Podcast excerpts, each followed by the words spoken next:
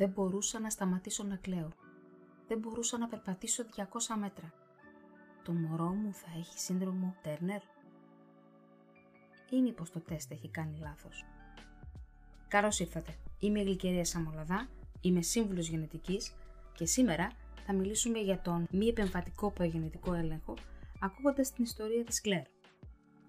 Η Κλερ και ο άντρας της αποφάσισαν και είναι έτοιμοι πια να αποκτήσουν παιδί, μετά από πέντε χρόνια πραγματικού αγώνα με θεραπείες και χημειοθεραπείες για δύο διαφορετικούς τύπους καρκίνου που ανέπτυξε ο σύζυγός της. Απευθύνθηκαν λοιπόν σε ένα κέντρο εξωσωματικής για να χρησιμοποιήσουν το σπέρμα του συζύγου, το οποίο είχαν κρατήσει κατεψυγμένο αρκετές μέρες και εβδομάδες πριν ξεκινήσει το πρώτο κύκλο χημειοθεραπείων του. Και είναι απίστευτο, αλλά συνέβη. Είναι σαράντα ενός ετών και από την πρώτη και όλη της θεραπεία έμεινε έγκυος. Αυτή η εγκυμοσύνη, λέει η Κλερ, είναι ένα μικρό θαύμα. Είμαι έγκυος με το πρώτο κιόλας έμβριο.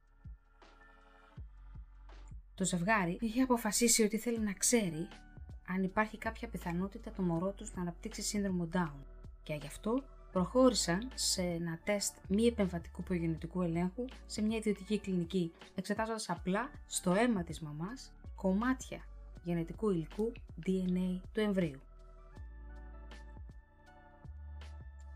Ο άντρας μου και εγώ νιώθουμε πως δεν θα μπορέσουμε να φροντίσουμε όπως πρέπει ένα παιδάκι με σύνδρομο Down, εξομολογείται η Κλερ. Νιώθουμε πως έχουμε πια στερέψει συναισθηματικά μετά από αυτά τα πέντε χρόνια μάχης και θεραπείων για τον καρκίνο. Μετά την αιμοληψία, στην κλινική όπου γινόταν ο μη επεμβατικός προγεννητικός έλεγχος, το νι πι τι όπως λέγεται, περιγράφει η Κλερ, μου πρότειναν αν ήθελα να συμπληρώσω ένα ακόμα κουτάκι ώστε να ελεγχθεί το ντι εν έι στο αίμα της μαμάς που μόλις είχαν συλλέξει και για άλλες λιγότερο συχνές και σπάνιες χρωμοσωμικές καταστάσεις. Λοιπόν, αν δεν συμπληρώσετε αυτό το κουτάκι δεν θα μπορέσουμε να σας πούμε ούτε το φύλο του παιδιού, μου εξήγησαν. Εγώ δεν ήθελα να ξέρω το φύλο του παιδιού, ο άντρας μου όμως το ήθελε, οπότε είπα «Οκ okay, τότε, ας το προχωρήσουμε». Για μια στιγμή σκέφτηκα μήπως πρέπει να ρωτήσω κάτι ακόμα σχετικά με αυτό το κουτί και για αυτές τις πληροφορίες ακόμα που θα, εξετάσεις που θα κάνουν. Αλλά ήμουν μια έγκυος ευάλωτη γυναίκα και δεν προχώρησα σε αυτή τη σκέψη. Σήμερα το ξέρω. Έπρεπε να μου είχαν πει περισσότερα. Θα έπρεπε να είχα ρωτήσει κι εγώ και άλλες πληροφορίες. Από την κλινική ενημέρωσαν την Κλερ, θα της έστελαν ένα email αν όλα ήταν εντάξει και θα της τηλεφωνούσαν αν υπήρχε κάτι για συζήτηση. Μια εβδομάδα αργότερα, ενώ η Κλερ και ο σύζυγός της βρισκόταν σε διακοπές στο Παρίσι, το τηλέφωνο της χτύπησε. Η Κλερ ήταν ακόμα στο ντους όταν έτρεξε να απαντήσει. Στεκόταν εκεί, σχεδόν τρέμοντας, τυλιγμένη μια πετσέτα και ο γιατρός της είπε ότι το μωρό είχε πιθανότητα να πάσχει από σύνδρομο Turner. Το σύνδρομο Turner είναι μια αλλαγή στον αριθμό των χρωμοσωμάτων που επηρεάζει κυρίως τα κορίτσια, τα θηλυκά άτομα δηλαδή, στα οποία το ένα από τα δύο φυλετικά χρωμοσώματα, το ένα χ, δεν υπάρχει καθόλου.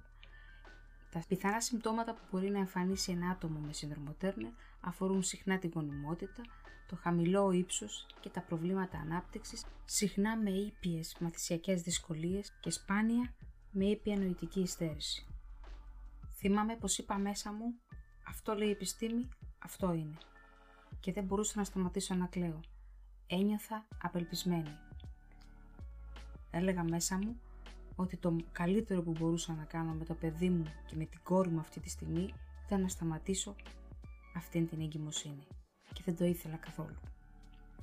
Όμως την επόμενη μέρα η Κλερ μίλησε με ένα φίλο της, ο οποίος την ενθάρρυνε και της πρότεινε να ψάξει λίγο περισσότερο για αυτό το τεστ. Όταν το έκανα, είδα ότι τα αποτελέσματα μπορεί να μην είναι τόσο μαύρα όσο τα έβλεπα αρχικά. Ο μη επεμβατικός προγεννητικός έλεγχος, το νι πι τι, παρέχεται ιδιωτικά στη Μεγάλη Βρετανία από το δύο χιλιάδες δώδεκα και στη χώρα μας μερικά χρόνια αργότερα. Δεν κοστίζει πολλά χρήματα και είναι εύκολος να γίνει στο αίμα της μητέρας αν ανιχνεύονται κομμάτια γενετικού υλικού του εμβρίου που προέρχονται κυρίως από τον πλακούντα.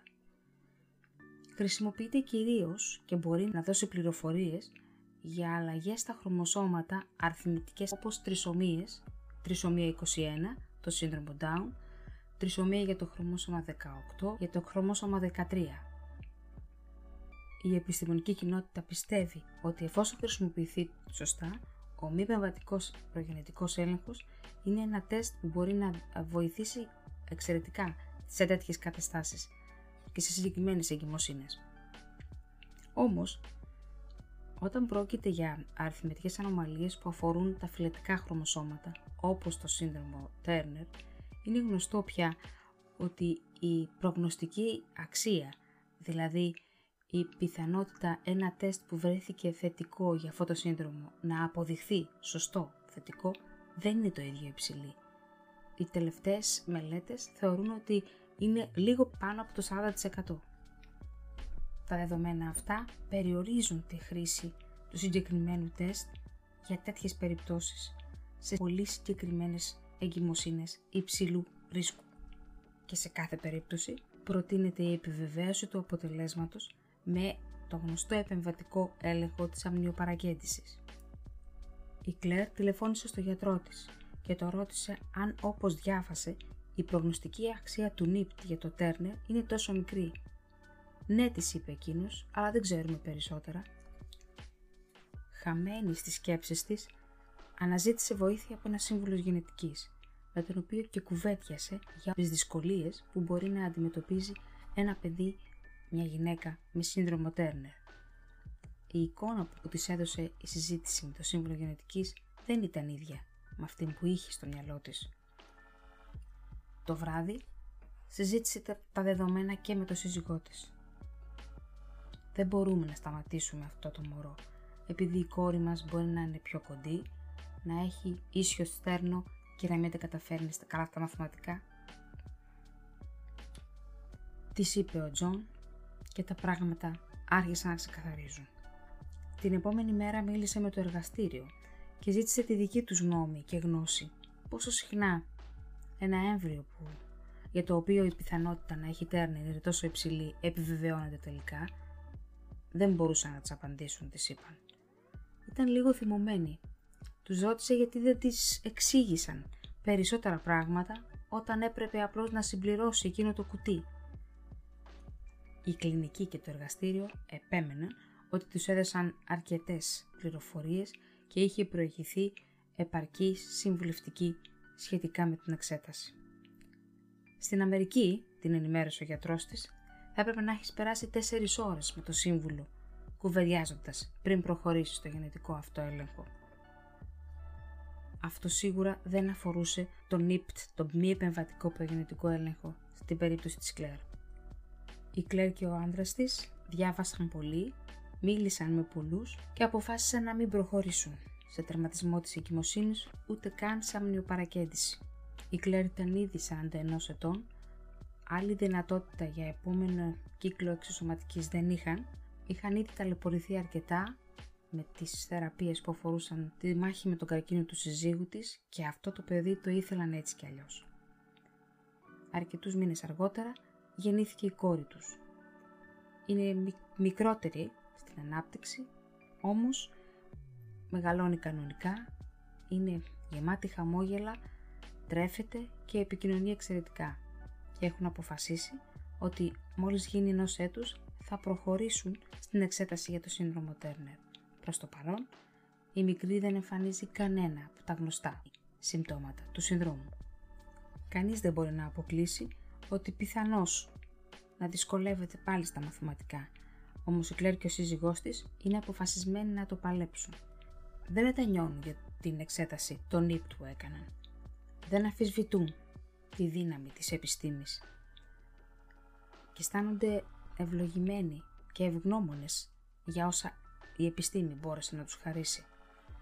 Θα ήθελαν όμως να είχαν ενημερωθεί σωστότερα, καλύτερα, αναλυτικότερα, να είχαν μιλήσει με ένα σύμβουλο γενετικής πριν προχωρήσουν στην εξέταση αυτή, να ξέραν ποια είναι τα όρια του μη επεμβατικού προγενετικού ελέγχου. Και στην Ελλάδα, συχνά τα ζευγάρια προσέρχονται σε αυτόν τον έλεγχο, προσδοκώντας ότι θα τους δώσει όλες τις απαντήσεις. Όμως δεν είναι αυτή όλη η επιστημονική αλήθεια. Και είναι κρίμα να μην τη γνωρίζουν πριν προχωρήσουν.